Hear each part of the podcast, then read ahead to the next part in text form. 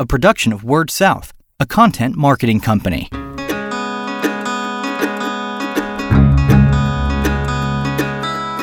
Story Connect, the podcast, helping communicators discover ideas to shape their stories and connect with their customers.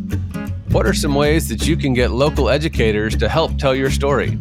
That's what we'll be talking about on this episode of Story Connect podcast. My name is Andy Johns with Word South. I'm your host, and I'm joined on this episode uh, with Maggie Rienstra, who is a Community and Economic Development Coordinator with Coweta Fayette EMC in Georgia. Maggie, thanks for joining me. Thank you for having me. So it's a, a, teach the teacher program. Uh, it's a, a, really cool idea to to give full credit. I did see the uh, article in it was RE magazine from NRECA um, really cool program, and I wanted to be sure to have you on, Maggie, so that we could talk through that and, and kind of share the idea around.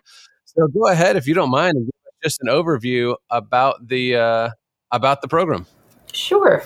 So our alternative energy summer adventure, we held it this past summer, the first one, and our goal was to get teachers excited about bringing in uh, STEM education and STEM lessons related to the energy industry. And so we had an application process for teachers within our service territory. Um, most of them were STEM, but we did have other a few other uh, teaching areas. But we took them to places like the Georgia Tech Kendeda Building for innovative and sustainable design. We took them to our solar farm as well to two private solar arrays. Um, we had some industry speakers come in and talk about how important it is that sustainability is addressed for expansion and investment dollars from their parent companies. And then on the final day, we had uh, retired teachers from the University of West Georgia come in and teach the teachers how to bring experiments and activities into the classroom to get their students excited about hands on learning about the energy industry, the different types of jobs and careers that are available. And from that, uh, that was a three day program, and I haven't had a week go by that I haven't gotten communication from those teachers. It is going very well in the schools. Excellent. It's always yeah. good to get the positive feedback uh, yeah. like that for sure. Mm-hmm. I, I, know that uh, I have a fourth grader, um, and STEM is um, kind of a major trend. has been last few years among um, uh, grade schools. And I know at, their school they've just changed out one of the um, rooms to be a STEM lab. How did you guys come about? Um, you know, where did the idea come from, and how how did you guys see that the STEM education kind of fit in so well with uh, the co-op's mission? Okay, well, there is an organization or another EMC in Georgia called Green Power EMC, and for decades they have been working on alternative energy, and they were one of the first um, solar energy commercial utility applications within the state. And within that organization, they have something called the Spark curriculum. And so for years, we've been creating this curriculum that we hope to get it into the schools. And it is, they do work with the uh, Department of Education within Georgia so that it is accredited, it follows all the standards. And so we had this resource available to us, but like many EMCs, we didn't have anybody in the position who was really focused on it. And so when I came on board in 2019, that was one of the things that they really wanted me to work on. So my first step was to find the director of STEM education in Coweta County and ask if he might be interested in this. And it exploded from there. So everybody's interested in STEM, but the teacher, we didn't want it to be an extra responsibility on the teachers to come up with additional work. What we have been able to do through our work with the state and these teachers who wrote the curriculum is come up with more exciting, more hands on, more more relevant to the student curriculum that satisfies every requirement the teachers have to do, and then we come in and help them deploy it. So it's been a real win-win for us. We have the curriculum, we want to get the energy in there, the information on the energy industry in there, and the teachers really appreciate the fact that we've done everything except just get it to them, and they're able to run with it. Excellent. Now, most of these teachers are they um, elementary school, high school, middle school? What are what are we talking about in terms of the the teachers? So the teachers on the tour were actually from every level from K through 12. Um, we had an AP Human Geography teacher who was talking, who wanted to talk about um, how important it was with global warming or climate change or the availability of energy, how that moves populations around the world. We had social studies and English teachers who were going to help the students write compelling arguments for and against the new energies, either in their school or their home. So we really have the entire gamut. The, the, curriculum that is available is for middle and high school students, but because it all builds on each other, our elementary school students got a little, our teachers got an extra um, little uh, direction on how to step back what we already had created. But we ran the gamut. We wanted to be sure that every level and a wide range of teachers were included. Got it. I can see several uh, several advantages to this. You know, you're I mean, you're you're telling your story and like I said at the beginning, you're kind of making or getting them the ability to help tell your story. It's also, I imagine by the time you get to high school, it's not a bad idea for starting to think about um, recruitment and and um, staff down the road and getting kids interested in related jobs. And there just seem to be a lot of a lot of benefits um, for the co-op um, and you know bigger picture of the industry in general. But what did you see as some of the major uh, benefits for the co-op coming out of a program like this? Yeah, so you mentioned talking about going into jobs, and, and a lot of counselors and parents are really, really good at directing their students towards a four year, for example, electrical engineering degree. But what was really powerful to see was our teachers, when we brought industry in to talk about them, and we gave them the statistic from the Bureau of Labor statistics that in the next five to 10 years, the number of solar installers and technicians will grow by 60%, and the numbers of linemen and solar specific um, jobs will grow. So what we were able to see in terms of utility is that we can't get linemen, we can't get enough engineers, and, and everybody around the country is seeing that. But what we, what we really really like to see with our teachers was how ma- was how many of them during our discussion said, "Oh my gosh, I have this group of students." And I wasn't really sure where they were going to be in STEM. We had never been given examples of how they could have a STEM career that wasn't the ones we know the engineering degree, the marketing degree, the business degree. And so, one of the biggest, one of the most rewarding things personally, but also looking forward in staffing our utility for decades to come, is that people are starting to see the broad range of jobs and that STEM is not one path. There are many, mm-hmm. and we have really enjoyed working with those classes that are not always given the most attention in a STEM learning environment. I think that's great insight. You, you talked a little bit about how the teachers were surprised. What surprised you, or what surprised the other uh, co-op staff? Uh, uh, you know, throughout the programs, any things you learned uh, or that surprised you along the way? Well, I think like most parents and most people who aren't in the school system every day, uh, we know that our teachers work hard. We know that they're not paid what they're worth. We know that the resource resources aren't always there.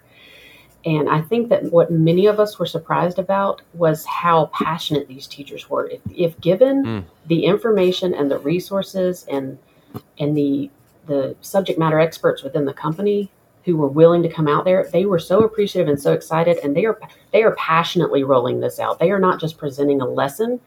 I think we were all very excited and, and really heartened by the fact that they are they loved this. They didn't just come for the free trip to see this, that, and the other. They they want to passionately change the lives of their children. And I think that made us all feel really good about the program, but also our future. Excellent. Yeah. I mean, we can, we can all use a little bit of uh, encouragement like that. So that's excellent.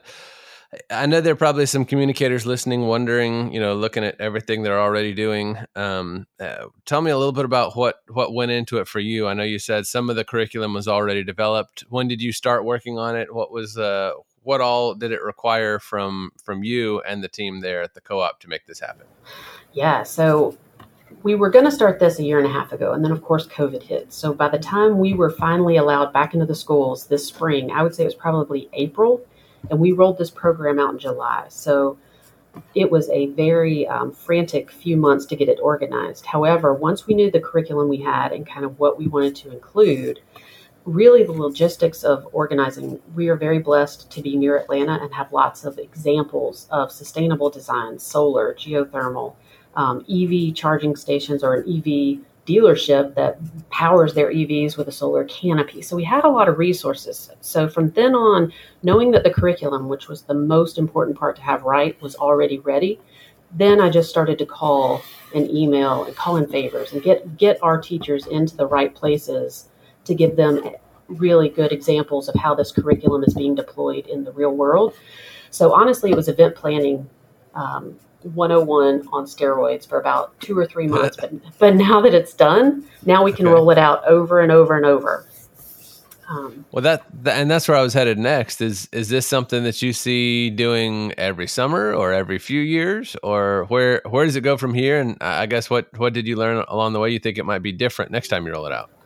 Yeah, so we do plan to do it next summer, and we anticipate that the demand will be high, so there'll be another application process. But I also met with another school district last week, um, and they wanted to talk about doing one day um, trips. So going to see something in the in the morning and having a curriculum day in the afternoon on their teacher learning days, their continuing education requirements.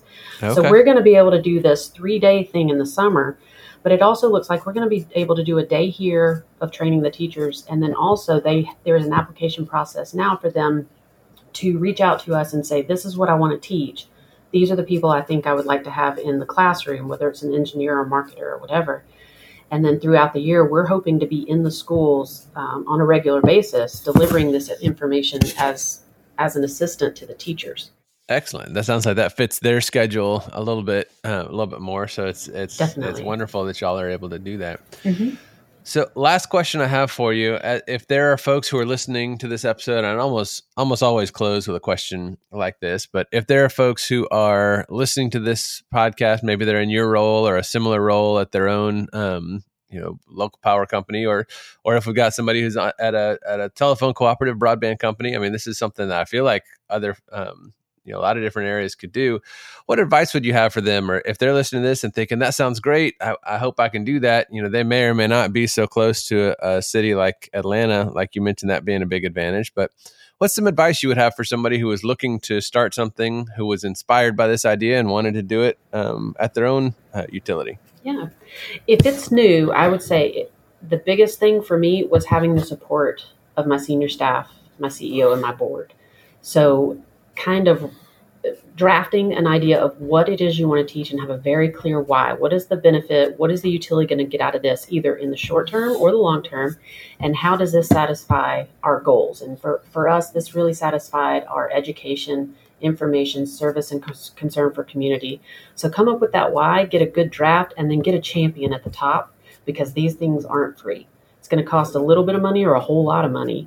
And having a really clear idea of what it is, how it's going to benefit you, and getting someone to take that through for you is has been really key. Always important, um, like you said, get the buy-in from the top. So it sounds like a program with such a clear, um, some clear benefits um, makes a a lot of sense. And I guess the other question is, did you guys do since the podcast does deal with a lot of communicators and um, uh, you know marketing folks? How did you guys publicize it? Where was you know when you're doing the application process um, i'm imagining you're going to have bigger demand on year two but uh, how did you talk about this? Or have you shared it or or um, you know i don't know if it was in your magazine or um, any other ways but let's talk a little bit about uh, publicity or or promoting something like this. Absolutely. Yeah i knew going in that uh, i would get approved for the next year if we got a lot of traction um, for this year and so we have a great marketing department here and two of the the folks, uh, Rachel and Megan, joined me on the trip, and they were doing Facebook Live. They were interviewing the teachers. They were sharing photos of each location and tagging and linking. And so some of the views we got on this were three and four hundred times what our normal posts are. So we had live in the moment um, social media marketing going on and that that worked very very well. But then we also of course sent out press releases. We had some local media just our local newspapers in our service territory were aware of it and they got a press release but then they called and said we would like a picture of this because this is our local story or this is our national this is our regional story. So we worked very closely. Thank goodness our marketing department is is so easy to work with and so skilled um, they had an entire plan for each day of which teacher taught where and what program. And we did little uh, vignettes on the teachers that we thought would be important based on where we were visiting that day. So it was a very well thought out program.